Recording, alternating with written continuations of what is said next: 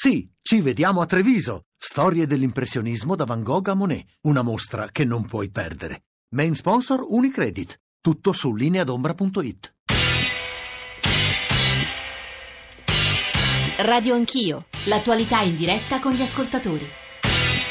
906 Radio Anch'io e continuerà a parlare di quello che è accaduto a Berlino, che poi significa parlare di terrorismo, di ISIS, ma poi apriremo una finestra eh, su ciò che è accaduto ad Ankara, sul vertice di ieri di Mosca. Vorrei ripartire dalle voci degli ascoltatori 335 699 2949, sms, whatsapp, whatsapp audio, Radio Anch'io, chiocciolarai.it per i messaggi di posta elettronica, ci sta già ascoltando Gianluca Di Feo, vi dicevo, eh, quello che viene scritto in, insomma, nella, durante la nostra trasmissione. Mm, sono Mario da Livorno, penso che la frase che ripetete ogni volta, insomma che si ripete ogni volta, è stato alzato il livello di guardia sia la meno rassicurante che si possa usare, perché presuppone un abbassamento della vigilanza trascorso un po' di tempo dall'ultimo attentato, anche se fosse la verità, per favore non pronunciatela più, è un odioso segno di sottovalutazione, in realtà è inesatto quello, quello che ho detto, come l'ho usata e su questo Gianluca Di Feo ci aiuterà. C'era poi una mm, mail che volevo leggervi di Francesco da Parma, per favore smettiamola di creare pericolose psicosi di massa e di prendercela con chi non c'entra nulla. Eh, poveri profughi, migranti per fame, grazie a Rai Storia. Ed è interessante questo passaggio, questa citazione di Rai Storia, perché noi alle nove e mezzo parleremo dei programmi di, della Rai, eh, di Rai Storia, di Rai 1 eh, e del racconto del paese attraverso eh, i documentari e le immagini degli archivi della Rai. Ho, ho, rivisto servizi ormai dimenticati sugli omicidi e sulle stragi avvenuti qui in Italia ai tempi della Prima Repubblica. Eh, terroristi palestinesi, mafia, brigate rosse.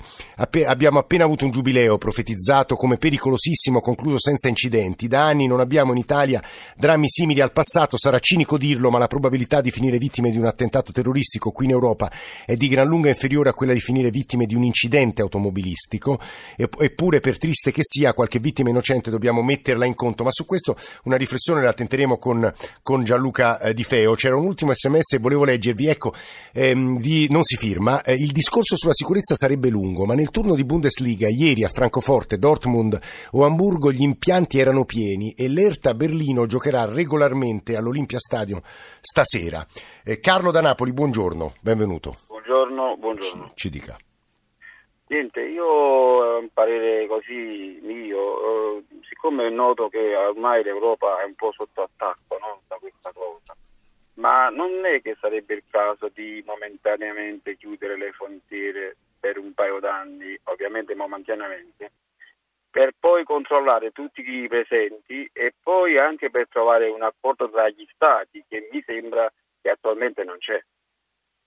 Questa è... Sul, sulle quote e su quant'altro. Mm, mm, mm. Carlo, Quindi, sì, finisca.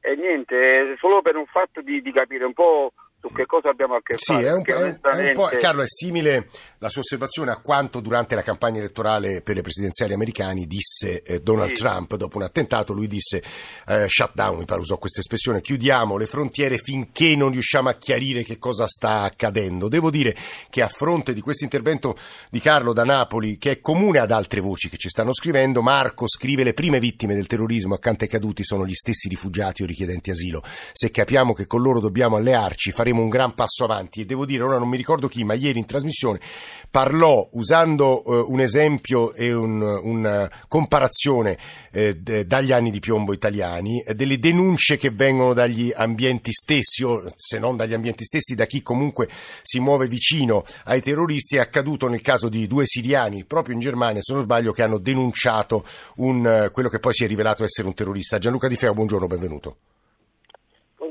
vice direttore. Non solo l'hanno denunciato, ma lo hanno arrestato loro i ah. due profughi siriani. Ah, ah, ah, e ah. questo è un esempio di come le comunità eh, stesse, laddove sono comunità, possono dare una risposta al terrorismo. Adesso chiudere le frontiere è materialmente impossibile, soprattutto nel caso dell'Italia, perché la frontiera è marittima e ha il suo punto di partenza, la rotta marittima che viene sulle nostre coste, dalla Libia che è un paese nel caos totale e un caos il quale l'Europa non fa niente, così come non abbiamo fatto niente nei confronti della situazione in Siria, nella situazione in Iraq e poi ne paghiamo le conseguenze. Ma allo stesso tempo, in questo momento, la rilevanza di profughi e rifugiati in Europa all'interno delle file dello Stato islamico è molto ridotta cioè i grandi attentati che sono stati commessi a Bruxelles, che sono stati commessi a, in Francia o in altre zone d'Europa, sono stati commessi soprattutto da cittadini sì. francesi, cittadini belgi o da persone che erano Peraltro Di Feo, come diceva eh, Paolo Magri, noi nulla sappiamo del responsabile dell'attentato di due sere fa. Non noi non sappiamo eh. niente dell'attentato di due sere fa, sappiamo però che la Germania non è stata presa di mira perché partecipa alle azioni certo. contro l'ISIS o perché ha un ruolo particolare nel rivendicare i valori cristiani, è uno Stato laico. La Germania ha fatto qualcosa di fondamentale per rispondere a quella che è la chiamata all'odio dello Stato islamico. Ha aperto le porte nel 2015 a un milione di rifugiati, quasi tutti musulmani. Questa scelta per la quale il paese paga un prezzo economico alto e Angela Merkel sta pagando un prezzo politico enorme, è stata la più grande risposta che l'Europa, la nostra democrazia, la nostra civiltà potesse dare all'odio dello Stato islamico, cioè laddove al-Baghdadi predica violenza, predica intolleranza verso chiunque non si allinei con quella lettura radicale dell'Islam, la Germania ha detto noi accogliamo tutti perché questa è la nostra civiltà, mm. una civiltà che si è forgiata dal dramma del nazismo. Non dimentichiamolo questo perché se rinneghiamo i nostri valori abbiamo perso. Mm. Ci sono altre due domande, ci sta ascoltando Igor Pellicciari perché adesso toccheremo l'altro tema che insomma anche ieri ha incrociato e credo legittimamente, ragionevolmente la riflessione su quello che è accaduto a Berlino, cioè l'assassinio dell'ambasciatore russo ad Ankara, il vertice di ieri sulla Siria tra i ministri degli esteri eh, di Siria, Iran e Turchia. E le due domande, dicevo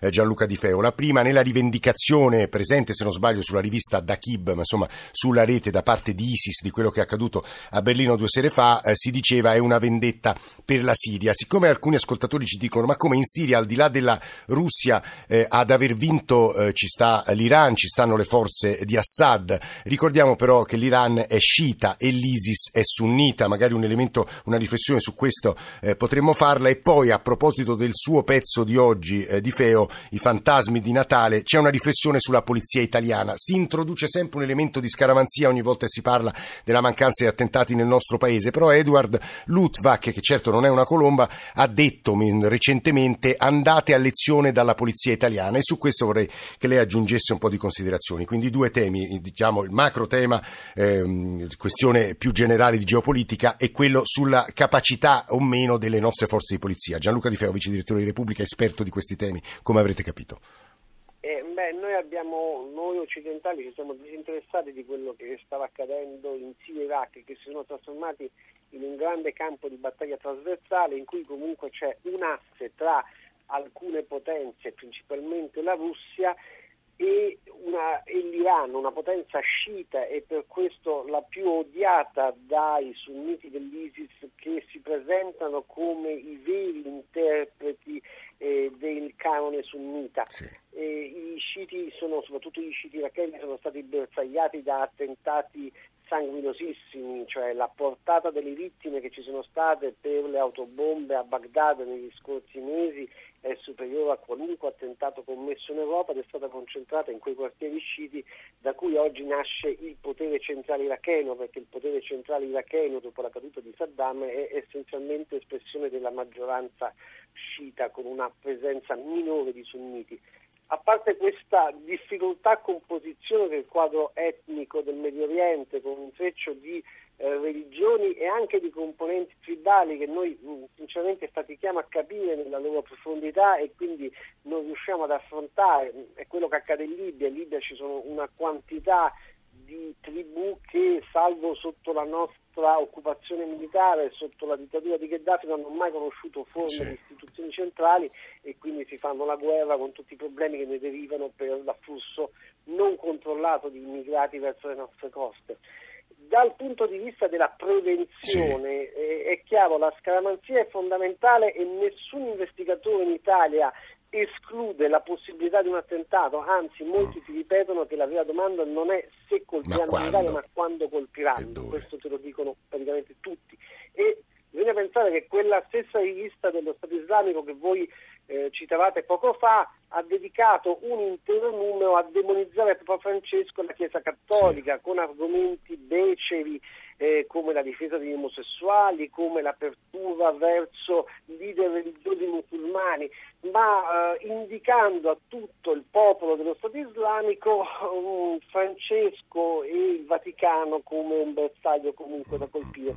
Però allo stesso tempo rispetto alla Francia, alla Germania al Belgio, per carità il Belgio è celebre per avere la peggiore forza di polizia sì. d'Europa, noi abbiamo affidato da sempre la lotta al terrorismo non ai servizi segreti ma ai corpi di polizia. In Francia e in Germania l'autorità che si deve occupare del terrorismo è prevalentemente quella dell'intelligence. Questo è molto interessante. Corpi di polizia di Feo... Eh, sì, ab- abituati diciamo a, da decenni a fronteggiare una sfida gigantesca che è quella della criminalità organizzata. Sì, ma soprattutto territorio, cioè ah. sono ah. presenti nei capoluoghi di provincia, le Digos, sono presenti in strutture regionali, i ROS dei carabinieri, quindi hanno la conoscenza di quello che accade sul campo, mentre invece le strutture dei servizi segreti tendono ad agire a livello centrale. In più, come voi state sottolineando, eh, noi abbiamo avuto gli anni di piombo, dopo gli anni di piombo c'è stato il forte problema del contrasto alle mafie con, dopo le stragi del 92. Le nostre forze dell'ordine hanno un'abitudine investigativa, per esempio nell'uso delle intercettazioni, che in Germania sono rarissime, in Francia allo stesso modo, di intercettazioni ambientali, di pedinamenti, ma soprattutto le banche dati per la condivisione delle informazioni, laddove in Germania il sistema di polizia tra polizia federali e polizie dei singoli stati che non si scambiano dati o addirittura Beh, questo, quanto ci sta dicendo Gianluca Di Feo è, è insomma, a mio avviso di, di, grande interesse anche perché ci spiega come materialmente funziona poi l'attività di prevenzione e di sicurezza. Eh, grazie davvero per queste voci, tra l'altro Gianluca Di Feo, se vice direttore della Repubblica, se vuole restare in ascolto, io dicevo noi ci spostavamo adesso sull'altro grande tema insomma, che sta dominando il dibattito e l'attenzione eh, non solo dei media ma di, delle cancellerie, eh, di, e cioè la, l'assassinio dell'ambasciatore russo due tre giorni fa eh, ad Ankara. Igor Pellicciari, che saluto insegna storia e politica della Russia alla LUIS e alla Statale di Mosca, eh, collabora come esperto con il Ministero degli Affari Esteri della Russia. Pellicciari, buongiorno, benvenuto. Sì, buongiorno, buongiorno. Come io dicevo poco fa, la reazione russa è stata complessivamente eh, pacata, da nervi saldi, freddi rispetto al gravissimo, eh, al gravissimo assassinio ad Ankara dell'ambasciatore russo. Ieri c'era un vertice molto importante tra i ministri degli esteri di Iran, Turchia e Russia sul futuro della Siria. Lavrov, il ministro degli esteri, ha detto la soluzione deve essere politica, certo dopo anni di, di guerra, mesi e mesi di bombardamenti e immagino che la soluzione non possa essere che politica. Pellicciari. Sì, per gravità è un episodio anche superiore, anzi sicuramente superiore all'abbattimento del jet russo più o meno un anno fa sì. sul confine siriano. E paradossalmente però, mentre quell'abbattimento portò a un immediato gelo no, tra Erdogan sì. e Putin, qualcosa che a mio avviso resterà negli annali della storia internazionale, cioè, in 24 ore si passò da rapporti privilegiati a clima da prebellico, per quanto anche all'epoca era chiaro a Mosca qua che non ci sarebbe stato un'escalation militare, si, si mobilitarono i turisti contro i terroristi, per dirla con le battute delle... Questa volta invece paradossalmente eh, l'appoggio del Cremlino al presidente turco aumenta e sarà più convincente, sarà più eh, convinto. Questo perché? Perché un anno fa eh, Mosca non aveva la percezione, non sapeva se Erdogan fosse in realtà dietro eh, l'esecutore, comunque colui che aveva eh, ordinato l'abbattimento del jet russo. Mentre invece oggi, dopo il colpo di Stato, anche del 15 luglio, è chiaro che Erdogan ha ampi pezzi dei militari, dei servizi di intelligence del suo paese che sta lavorando contro e che sta perdendo il controllo del paese. E quindi da questo punto si spiega il sostegno russo incondizionato anche professionalmente, perché dire, la, la, Russia se avesse avuto il minimo sospetto di un coinvolgimento di Erdogan nell'assassinio, eh, diretto o indiretto, avrebbe cancellato immediatamente il summit che si è tenuto certo. e da cui la Russia è uscita poi anche rafforzata.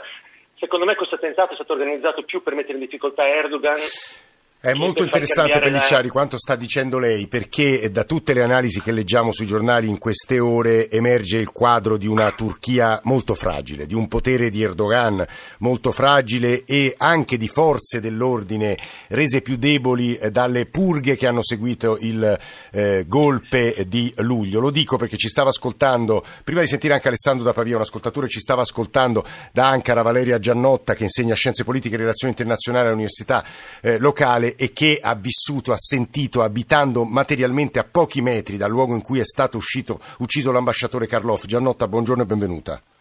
Buongiorno a voi. Lei ha vissuto a quel clima, quelle ore, quello che è accaduto e immagino possa aggiungere delle considerazioni rispetto alla fragilità di cui prova a parlare. Giannotta. Eh, sì, da un punto di vista generale la Turchia, soprattutto dall'ultimo anno, è estremamente polarizzata e fratturata al proprio interno eh, da osservatrice interna, soprattutto nel, nel, nel vedere eh, quanto è successo nel, negli ultimi due giorni, si può dire che si vive in uno stato di tensione e, e di vulnerabilità. Lei ha proprio materialmente sentito i colpi da sparo, no? Sì, io ero all'angolo, il, il, centro espositivo è proprio a pochi metri da casa mia, mi trovavo per strada all'angolo, per cui a un certo punto il primo pensiero che mi è venuto in mente è stato quello di un'esplosione, quindi l'ennesimo attacco terroristico, anche perché la, la polvere da sparo eh, nell'aria era, era tanto, cioè, ci siamo ritrovati a tossire, quindi poi a, a metterci al riparo e improvvisamente qui ci sono state le strade bloccate, quindi una situazione di estrema allerta. Eh, la, la, tensione è rimasta fino alle prime ore del mattino, tant'è vero che alle 3.50 si sono uditi ulteriori colpi da sparo, eh, probabilmente slegati a quanto è avvenuto sfortunatamente all'ambasciatore del, della sì. Repubblica Federale Russia ad Ankara, ma comunque sempre um, è stato un attacco rivolto all'ambasciata americana che si trova dalla parte opposta della strada rispetto alla Chadash Sanat Merkezi, quindi anche questa a pochi metri da casa mia, e eh, un, un, individuo armato ha, ha sparato inneggiando comunque ad andare. Sostanzialmente questo ci dà il segnale che nonostante il, lo stato di emergenza in atto, nonostante le misure preventive, eh, rivolte a contenere qualsiasi tipo di minaccia terroristica e quindi facciamo riferimento alla minaccia terroristica a impronta ISIS, Daesh, come viene definito in arabo, sì. KK e alle sue organizzazioni sì. collaterali che hanno colpito nell'ultima settimana Kayseri, soltanto eh sì. due giorni prima, volte, e esatto. una settimana prima Istanbul eh, e soprattutto anche questa attenzione, queste dinamiche curative nei confronti del movimento considerato terrorista dal governo Fethullah Gulen, considerato infatti il perpetratore del colpo di Stato del 15 luglio scorso, si ha una sensazione di estrema instabilità. Esatto. Quindi da una parte vi ha una, il paradosso di un accentramento di potere, epurazione in corso e, arre, e relativi arresti, dall'altra una, una estrema esposizione. E questo eh, devo, devo, dire Giannotta che è una riflessione molto utile anche per capire invece i processi che direi di segno opposto che si sono sviluppati in Russia negli ultimi anni. E prima di rivolgere questa domanda a Pellicciari però Alessandro da Pavia. Alessandro benvenuto, buongiorno. Sì, buongiorno, grazie. No, quello che volevo dire, agganciandomi a quello che è stato detto prima, è che eh, non mi sembra corretto dire che l'Europa, l'America e in generale l'Occidente non ha fatto nulla per cercare di fermare la crisi in Siria. Subito dall'inizio del 2012 è stata la, uh, la mozione eh, NATO, eh, ONU per inviare truppe NATO e c'è stato il veto della Russia e della Cina. Sì quello è stato il grosso errore, prima ancora che poi si, eh, si verificato quello che si è verificato, prima ancora che nascesse l'ISIS, non c'è stata la possibilità di fermare, di fermare quello che poi è successo. Guardi Alessandra, le sue parole... Morti, eh, sì. I profughi, cioè 5 milioni di profughi, 500 mila morti, 500 mila profughi siriani in Germania, e Guarda, le sue parole, Alessandro, io aggiungo che quella linea rossa varcata da eh, Assad, poi ha anche contestato questo, cioè le armi chimiche, a quel punto Obama, dicono i critici di Obama, avrebbe, sarebbe dovuto intervenire con le forze. Obama spiega quella sua incertezza e dice tutt'oggi di essere in dubbio sulla sua decisione in un lungo pezzo, una lunga intervista, mi pare, sul New York. Su questo vorrei una riflessione di Gianluca Di Feo e poi chiudere con Igor Pellicciari a proposito della eh, centralizzazione del potere nel caso russo, in quel caso. Gianluca Di Feo. Intervista che era sull'Atlantico. Ah, bravo, Di Feo mi corregge sempre. E, e, no, perché consiglierei ai lettori, agli ascoltatori che possono di andarla a recuperare. Sì, perché è molto un interessante. eccezionale, sì. un dietro le quinte delle scelte della Casa Bianca negli ultimi anni. E, è stata è stato probabilmente un, un, errore, un errore non nel fatto di un raid immediato, perché quattro bombardamenti non avrebbero cambiato le cose, ma di sicuro l'assenza di una gestione della crisi siriana ha aperto una serie di capovolgimenti sugli scenari mondiali che sarà difficile andare a interpretare e correggere.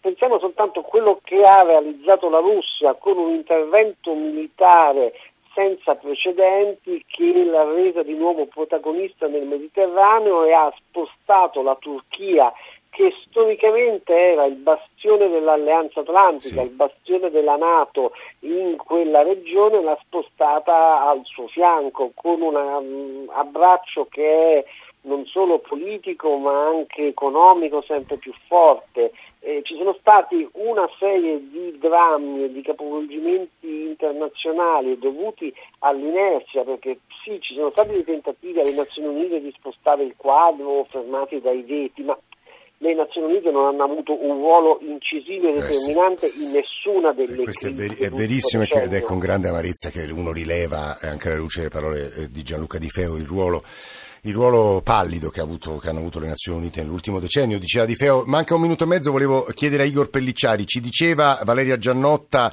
centralizzazione del potere dopo il golpe in Turchia, ma instabilità. In Russia centralizzazione, se non sbaglio, crescente, ma mi pare stabilità, cioè più efficienza nella gestione del potere. Igor Pellicciari è uno storico della Russia, abbiamo un minuto e mezzo, Igor. Lui, Putin ha sicuramente molti meno amici interni di quanti ne esatto. abbia Erdogan. Ecco, questo intanto... Perché? Ma perché la Russia è un sistema politico molto complesso, di cui Putin è l'espressione più visibile, ma negli ultimi 15 anni, i primi 5 anni hanno governato principalmente l'intelligence per mettere in sicurezza il paese. Ah. I secondi 5 anni sono venuti sui giuristi per creare una classe media medio-bassa che comunque ha un impatto molto conservatore sulla Russia e di vero consenso. È vero che la Russia ha la sua propaganda il suo mainstream, però c'è da chiedersi come mai qua faccia presa e in Occidente invece tutto ciò che dice il mainstream viene contraddetto quasi volontariamente dalle classi medio-basse. Gli ultimi cinque anni sono arrivati diplomatici e volenti o nolenti dobbiamo prenderne atto che la Russia vuole riprendersi il suo ruolo internazionale. Sì.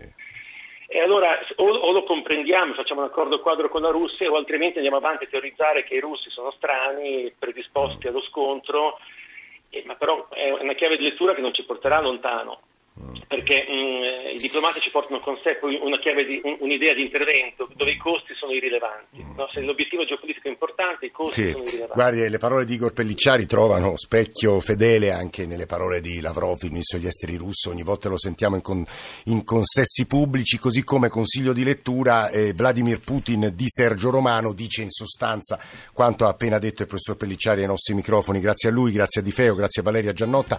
Adesso diamo la linea al giornale radio, poi parleremo della storia del paese attraverso gli archivi RAI, attraverso dei documentari girati eh, e scritti da Walter Veltroni che sta per entrare nei nostri studi. 335 699 2949 per sms, whatsapp, whatsapp audio. Adesso vi dicevo il notiziario con le ultime notizie anche da Berlino e poi torniamo assieme in diretta.